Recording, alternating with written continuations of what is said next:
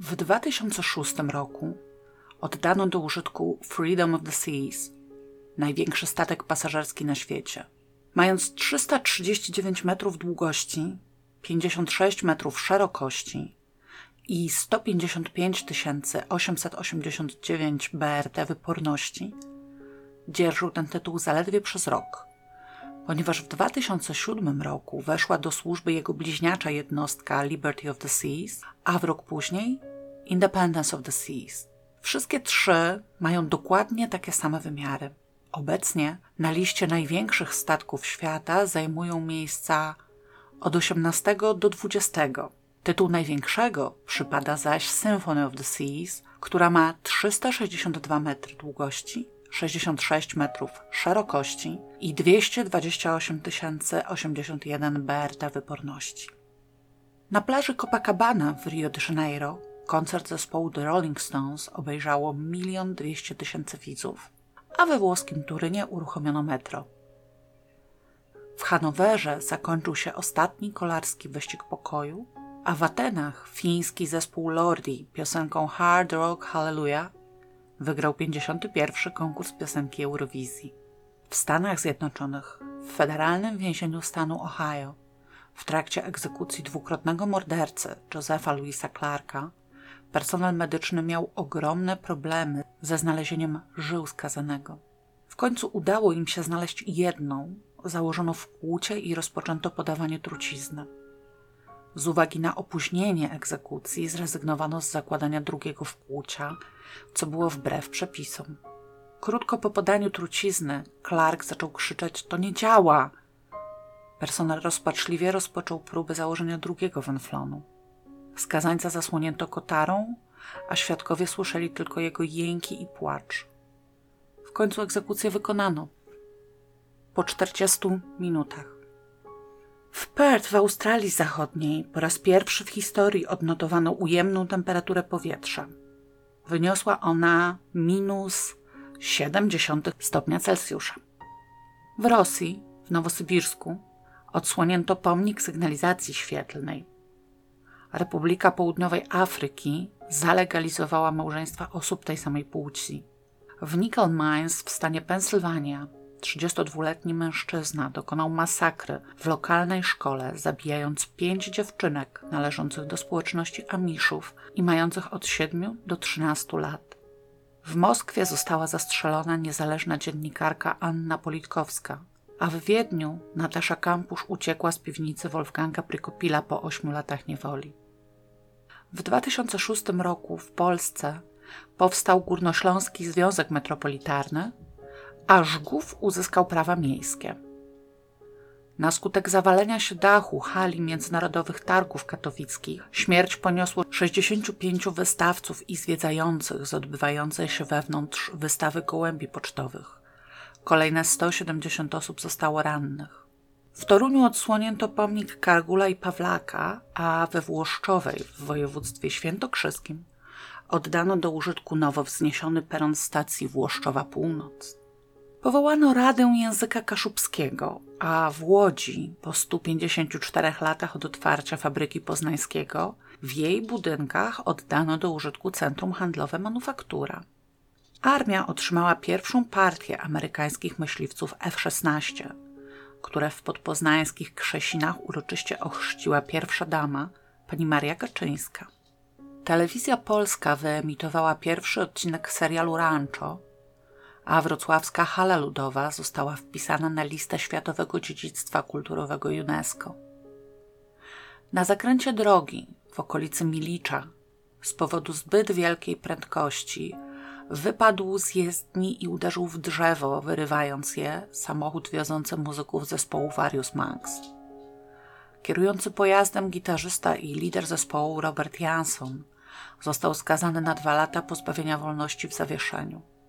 Wokalistka Monika Kuszyńska na skutek urazu rdzenia kręgowego została sparaliżowana i wciąż porusza się na wózku inwalidzkim.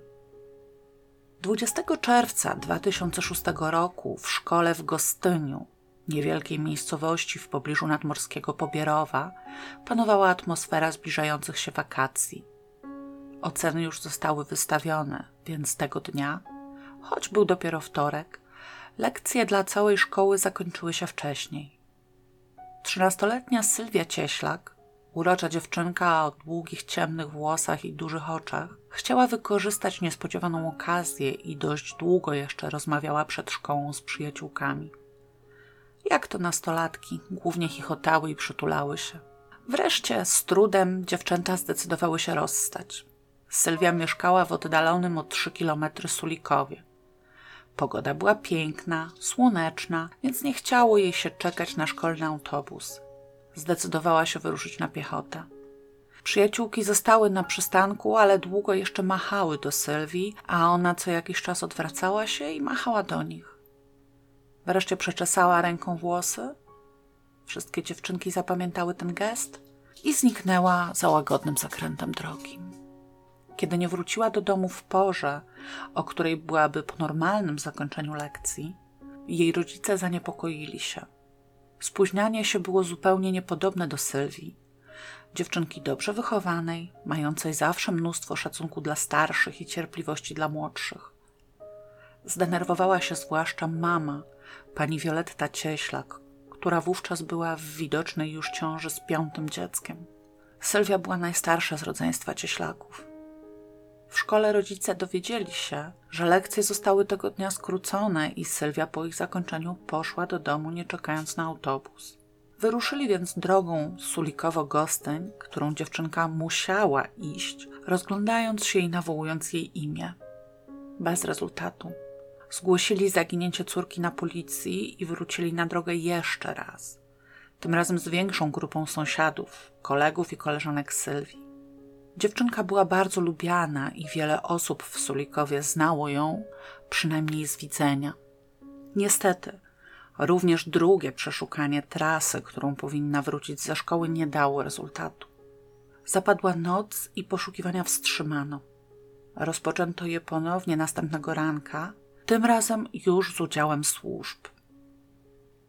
Dlatego też to młody strażak był tą osobą, która idąc przez pole niespełna kilometr od domu państwa Cieślaków zauważyła wystającą spośród rzepaku stopę.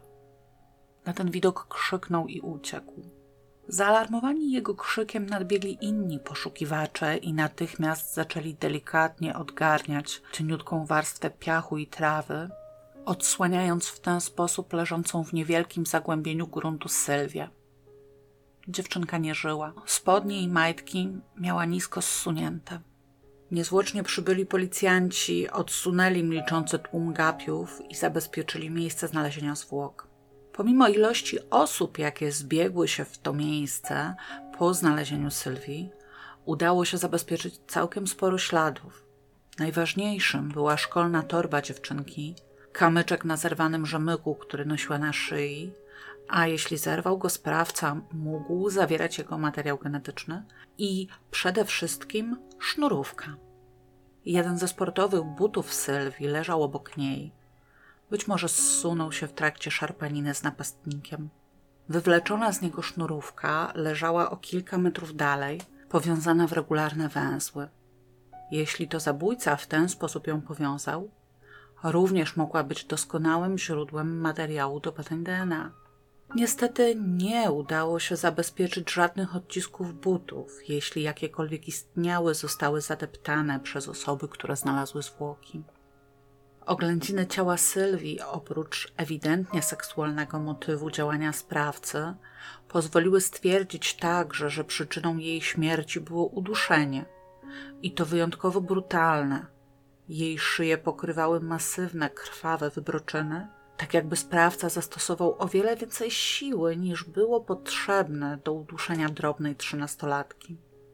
Sprowadzono dwa psy tropiące.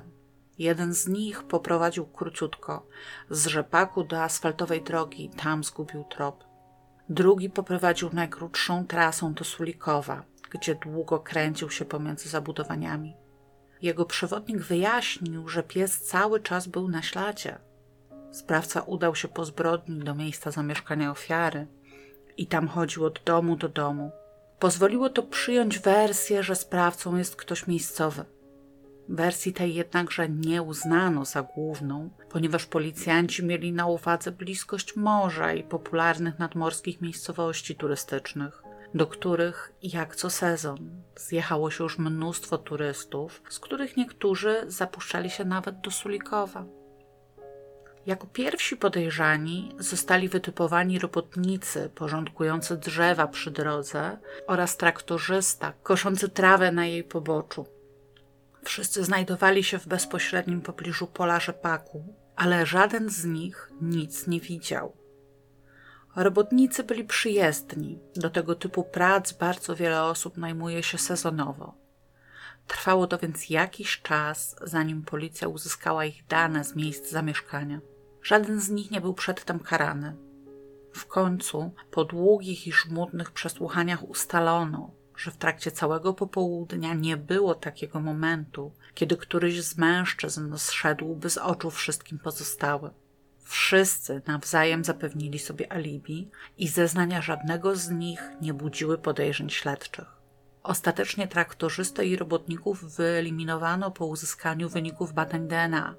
Materiał genetyczny żadnego z nich nie okazał się zgodny z próbkami, które zabezpieczono na bieliźnie i wisiorku Sylwii oraz dziwacznie powiązanej sznurówce z jej buta, czyli dokładnie tam, gdzie przewidziała to ekipa oględzinowa.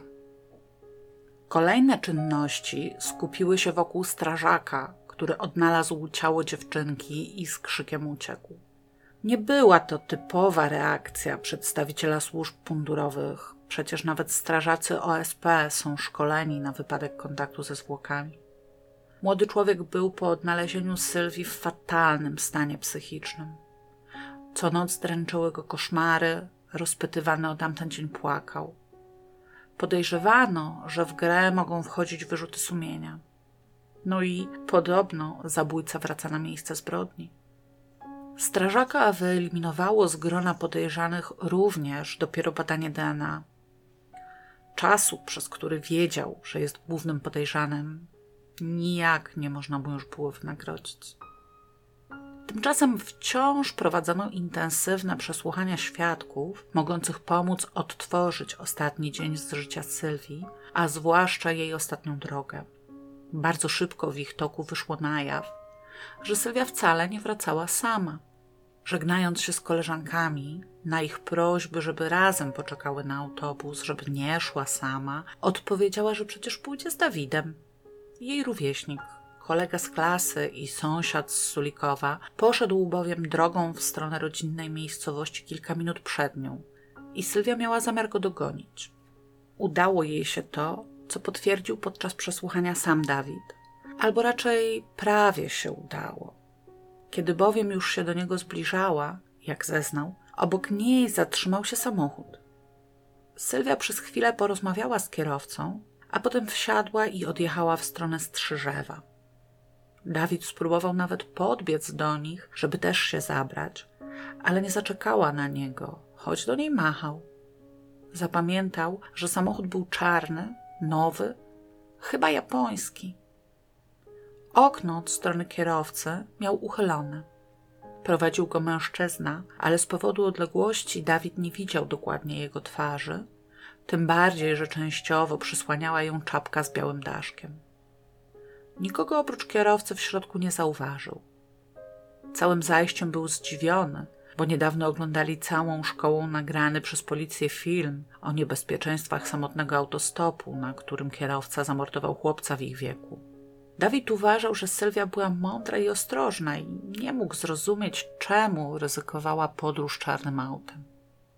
Zeznania Dawida potwierdziła sprzedawczyni ze sklepu w Gostyniu, u której kierowca ciemnego sportowego auta tego dnia kupił zapalniczkę. Mężczyzna ów miał krótkie, jasne włosy, był wysoki i szczupły, wyglądał na nie więcej niż dwadzieścia pięć lat. Sprzedawczyni nigdy przedtem go nie widziała. Kątem oka dostrzegła, że w jego samochodzie siedzi ktoś jeszcze, ale nie zauważyła kto. Widziała tę osobę krótko i nie zwróciła na nią uwagi. Nie mogła więc wykluczyć, że to była Sylwia. Dawid spędził wraz z policjantami kilka godzin na przeglądaniu w internecie różnych modeli sportowych samochodów.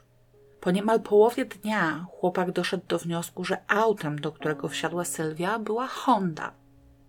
Przypomniał sobie jeszcze, że miała ciemną tylną szybę, srebrną rurę wydechową i żółtą wstążeczkę przywiązaną do anteny. Przypomniał sobie także fragment numeru rejestracyjnego. Policjanci byli z niego bardzo zadowoleni. Już następnego dnia rozesłali do wszystkich jednostek w województwie opis poszukiwanego auta i rozpoczęło się intensywne sprawdzanie wszystkich zachodniopomorskich Hond.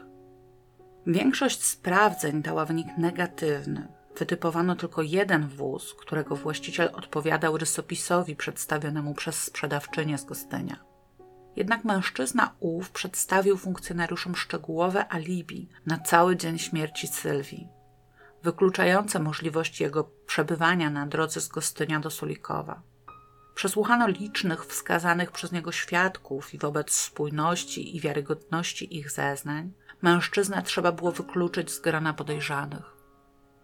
Wobec fiaska poszukiwań w województwie śledczy przygotowali komunikat za czarną Hondą do przekazania na cały kraj. Ale zanim to zrobili, czyjąś uwagę zwróciła wreszcie pewna informacja, uparcie powracająca w zeznaniach kolejnych bliskich Sylwii osób. Otóż zarówno jej rodzina, jak i przyjaciele pytani, jak często korzystała z autostopu, zwłaszcza na trasie szkoła-dom, zgodnie powtarzali, że nigdy. Sylwia bała się wsiadać do nieznajomych samochodów, a obejrzany w szkole policyjny film o zabójstwie popełnionym przez kierowcę na młodym autostopowiczu tylko ten lęk pogłębił. Bezpośrednio po filmie omawiała go z przyjaciółkami i stanowczo odżegnywała się od tego, żeby kiedykolwiek miała pojechać gdziekolwiek autostopem. Informacja ta spowodowała skierowanie uwagi śledczych także na inne możliwe wersje, do tej pory nie traktowane priorytetowo. Skoncentrowano się przede wszystkim na osobie, od której wypłynęła informacja o skorzystaniu przez Sylwię z autostopu. Na Dawidzie. Szybko ustalono, że chłopiec pochodzi z rodziny, która ma w Sulikowie bardzo złą opinię. Jego ojciec odbył przed laty wyrok sześciu lat pozbawienia wolności za gwałt. Dodatkowo miał również postawiony zarzut znęcania się nad rodziną. W opinii mieszkańców więzienie niczego go nie nauczyło i nadal był niebezpieczny. Bano się go powszechnie i szeptano za jego plecami, że wykorzystuje seksualnie własną córkę. Czyżby więc Dawid skłamał w sprawie czarnej Hondy chroniąc ojca? Ale co wobec tego z zeznaniami sklepowej z Gostynia? Szybko wyszło na jaw, że podejrzenie, jakoby Dawid chronił ojca, jest bezpodstawne, ponieważ mężczyzna przedstawił na dzień zabójstwa niepodważalne alibi. Okazało się jednak, że kierowca czarnego sportowego samochodu nie był jedynym obcym widzianym w okolicy. Kilkukrotnie mieszkańcy zwrócili uwagę na mężczyznę w białej koszuli, który kręcił się po całej okolicy, a wieczorami wystawał pod przydrożnym krzyżem koło Sulikowa. Mężczyzna miał tam chodzić w kółko, spoglądając często na zegarek i przytupując, jakby w nerwach. Musiał czuć na sobie spojrzenia rzucane z za firanek, bo nerwowo oglądał się na zabudowania. Po śmierci Sylwii już go nie widziano, ale ponieważ był obserwowany wyłącznie z odległości, świadkowie podawali jedynie, że był ubrany w białą koszulę. Bardziej precyzyjnego rysopisu nie udało się uzyskać. Nigdy nie ustalono jego tożsamości. Pogrzeb Sylwii był niezwykle podniosły. Jej ciało w białej, prawdopodobnie komunijnej sukience wystawiono w otwartej trumnie, wokół której zgromadziło się całe Sulikowo. Bezpośrednio po uroczystości odbyła się kolejna narada z udziałem prokuratora i śledczych i to właśnie w jej trakcie ktoś wreszcie zadał głośno pytanie, które już od jakiegoś czasu chodziło po głowach większości śledczych. Jak to możliwe, że Dawid, widząc czarną Hondę z odległości około stu metrów, zapamiętał aż tyle szczegółów jej wyglądu? Zespolenie tylnych lamp, jasne paski na tylnej szybie, kąt nachylenia rury wydechowej. Chłopak na nikim, kto miał z nim kontakt, nie zrobił wrażenia jakoś szczególnie rozgarniętego. Skąd zatem niemal fotograficzna pamięć do samochodów, a raczej tego konkretnego samochodu? podjęto decyzję o zebraniu informacji na temat głównego świadka. Szybko ustalono, że Dawid jak dotąd zawsze jakoś krył się w cieniu, prawdopodobnie przytłoczony negatywną opinią o swoim ojcu. Mieszkał w biednej chałupce naprzeciwko sulikowskich bloków, w których z kolei mieszkała rodzina Cieślaków. On i Sylwia byli więc sąsiadami, choć Dawid wywodził się z tej gorszej części wsi, a Sylwia lepszej.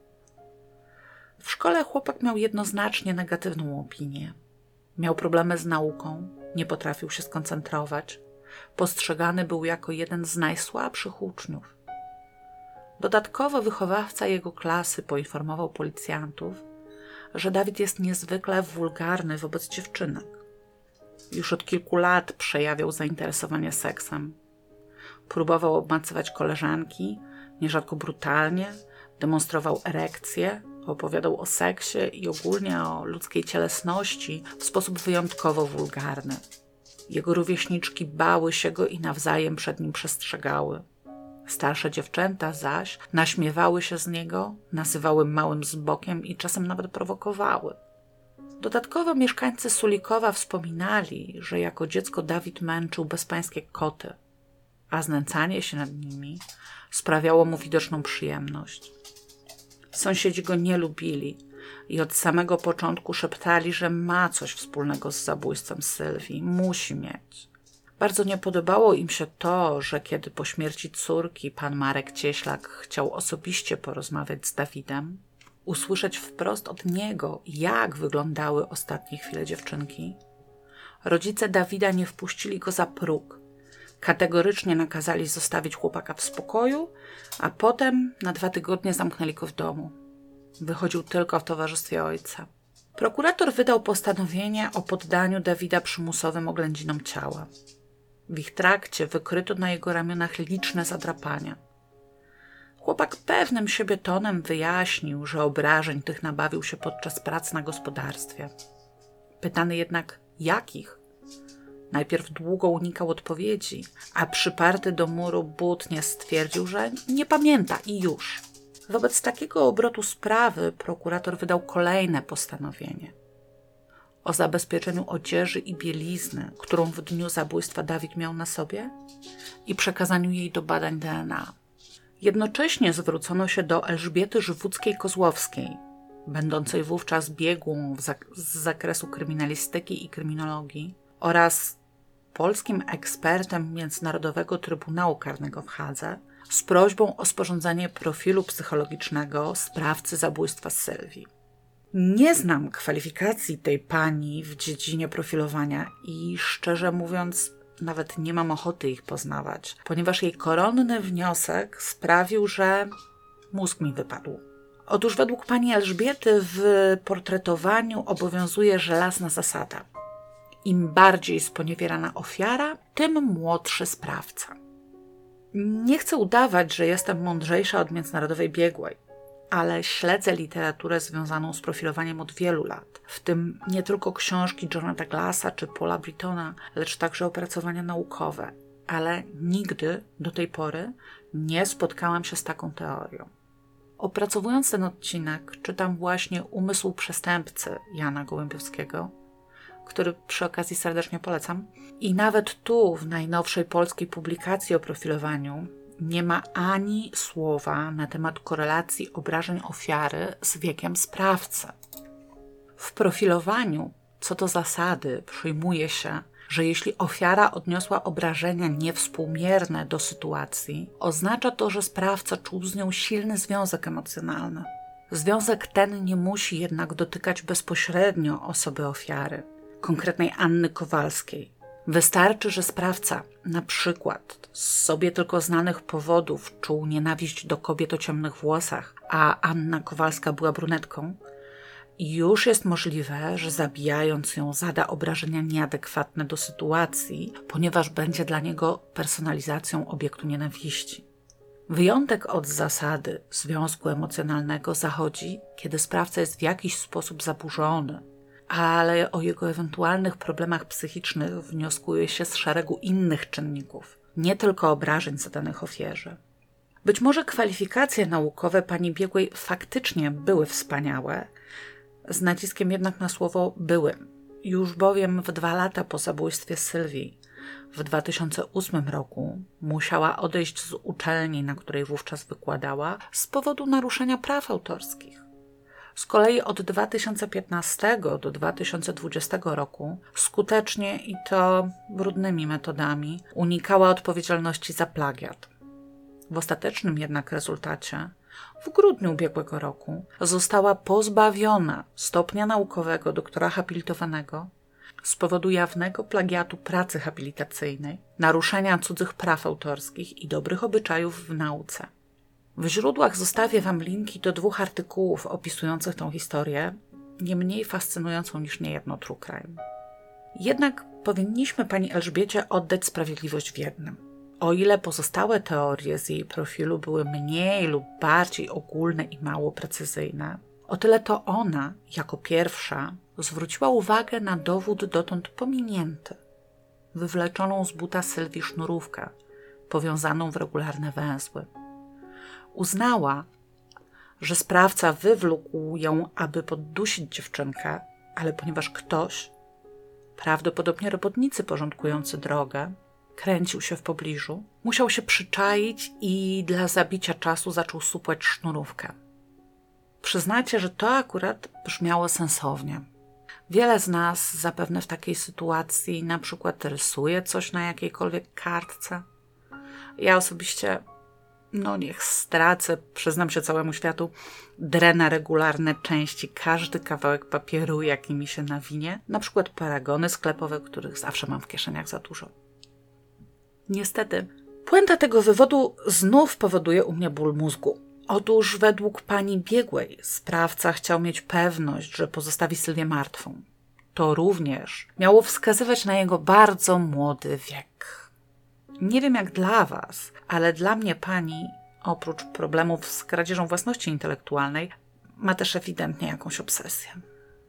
Niemniej, policjanci wreszcie poddali sznurówkę oględzinom i stwierdzili, że powiązana jest nie zwykłymi supłami, ale węzłami żeglarskimi. Rozpoczęto poszukiwania mieszkańców Sulikowa, którzy potrafią je stosować. Wśród kilku dorosłych znających węzły znalazł się też Dawid. Jeden z jego nauczycieli kilkukrotnie przyłapał Dawida podczas swoich lekcji na bawieniu się kawałkiem sznurka i wiązaniu na nim węzłów w regularnych odstępach. Zapytany, chłopak wyjaśnił, że uspokaja go to i pozwala zebrać myśli. W zasadzie każdemu ciężko było w to uwierzyć. Przecież Dawid nie miał jeszcze czternastu lat. Niestety, z Laboratorium Śladów Biologicznych Zakładu Medycyny Sądowej Uniwersytetu Gdańskiego nadeszły wyniki badania pobranych ze zwłok Sylwii próbek nasienia sprawcy. D N A tych próbek wykazało pełną zgodność z D N A Dawida. Chłopiec został zatrzymany i przewieziony do Policyjnej Izby Dziecka.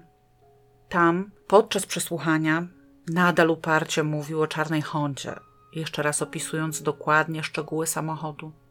Dopiero po kilku godzinach przesłuchania przyznał się do dokonania zabójstwa Sylwii. Jak wyjaśnił, koleżanka z klasy podobała mu się od zawsze, ale wiedział, że nie ma u niej szans, bo interesowała ją tylko nauka. Na chłopców w ogóle nie zwracała uwagi. Tamtego czerwcowego dnia spotkali się na drodze ze szkoły do Sulikowa i poszli razem. Ale Dawid trzymał się pół kroku za Sylwią, obserwując każdy jej ruch. W końcu zaatakował ją gwałtownym ciosem w głowę, a kiedy zatrzymała się oszołomiona, zaczął ją ciągnąć w pole rzepaku. Tam przewrócił, obnażył i zaczął dusić.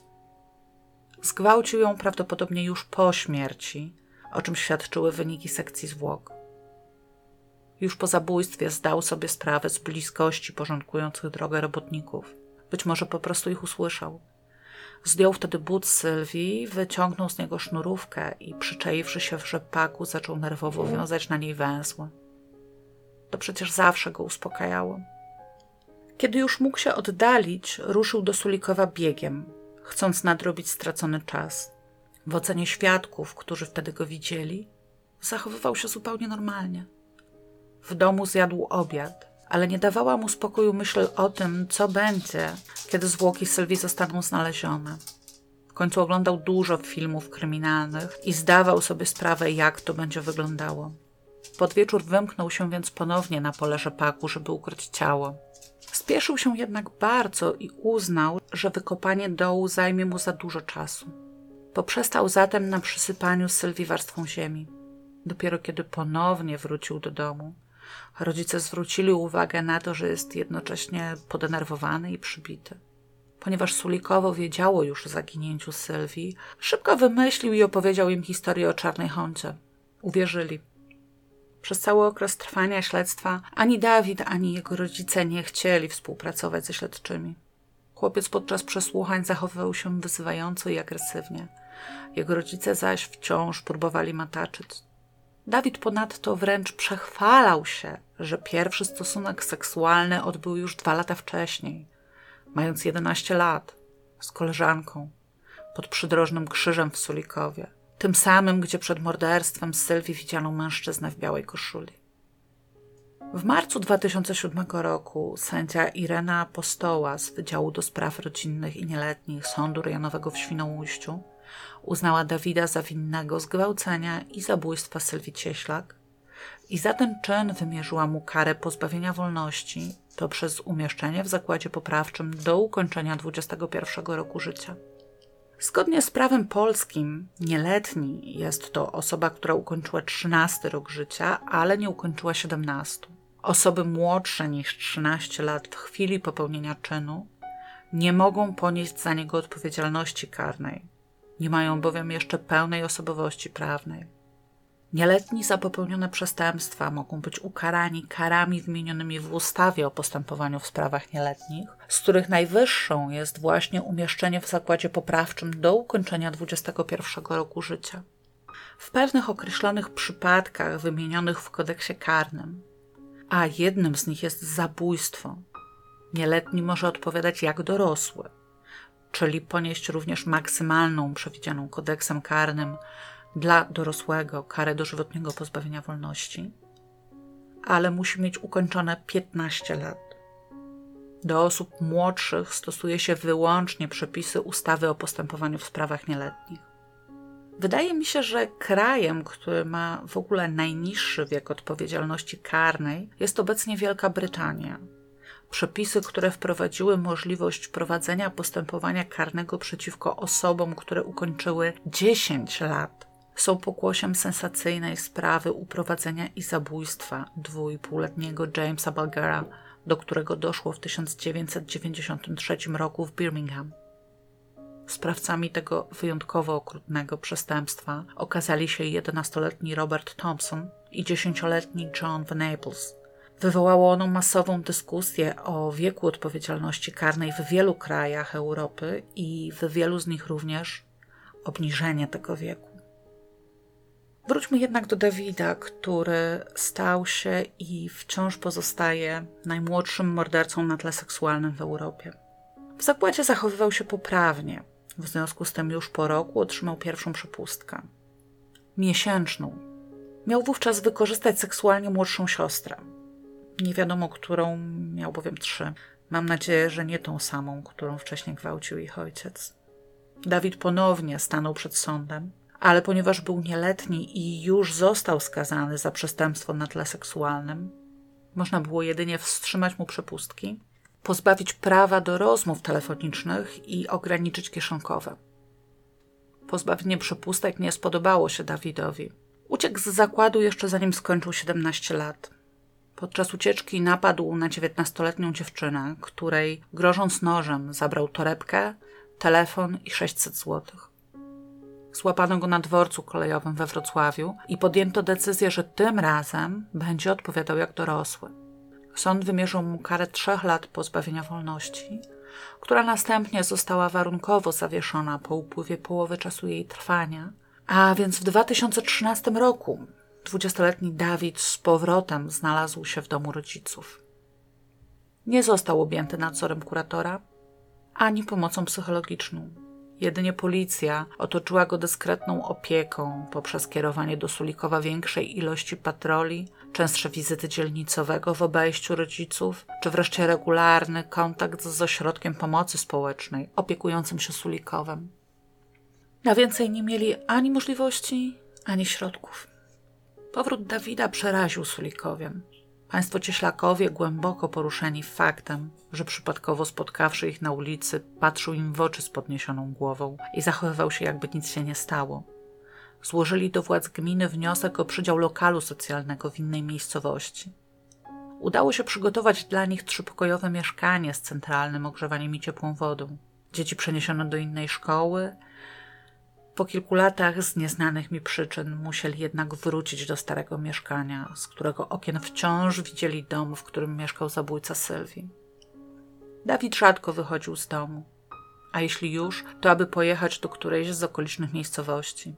Tam mniej ludzi rozpoznawało go na ulicach, nie czuł się otoczony strachem i obserwowany na każdym kroku. Zapewne w którejś z tych sąsiednich miejscowości właśnie poznał dziewczynę, która zdecydowała się z nim związać. Zamieszkali razem u rodziców Dawida i doczekali się dwóch córeczek. Atmosfera wokół Dawida zaczęła się pomału rozluźniać. Coraz więcej sąsiadów otwarcie mówiło, że może zabił, bo czuł się przez wszystkich odrzucony, że może obejrzał za dużo złych filmów, że niby na wolności, a żyje teraz gorzej niż w więzieniu, bo z domu może się tylko wymykać, że z oczu domu już zupełnie inaczej patrzy i córeczkami się pięknie opiekuje, że zasłużył na drugą szansę. dwudziestego czwartego maja dwa tysiące dwudziestego pierwszego roku osiemnastoletnia Magda, mieszkająca w Świńcu, niecałe pięć kilometrów od Sulikowa, pojechała na swoim skuterze po zakupy do Sulikowa. Jeszcze tego samego dnia znaleziono skuter prawidłowo zaparkowany pod sklepem, natomiast po Magdzie nie było śladu. Rodzina zgłosiła zaginięcie dziewczyny. Sprawdzono monitoring zainstalowany w pobliżu i ustalono, że Magda po dokonaniu zakupów miała problemy z ponownym uruchomieniem swojego jednośladu. Wówczas zatrzymał się przy niej samochód, do którego wsiadła. Samochód należał do Dawida, a na siedzeniu pasażera siedział jego przyjaciel Kamil. Mężczyzn zatrzymano. Obaj niemal tak samo wyjaśnili, że Dawid wobec awarii skutera zaproponował Magdzie podwiezienie do Świńca, gdzie wysadzili ją na granicy miejscowości i poszła do swojego domu, a oni pojechali dalej. trzydziestego maja, sześć dni po zaginięciu, w lesie między Świńcem a Sulikowem, około dziesięć kilometrów od Kamienia Pomorskiego, odnaleziono przykryte gałęziami ciało Magdy. Oględziny wykazały, że została brutalnie uduszona i zgwałcona. Podczas ponownego przesłuchania, poinformowany o tym, Dawid rozpłakał się i przyznał do zabójstwa. Treść wyjaśnień Kamila nie została ujawniona i jego rola w sprawie nie jest na dzień dzisiejszy znana. Postępowanie przygotowawcze nadal trwa.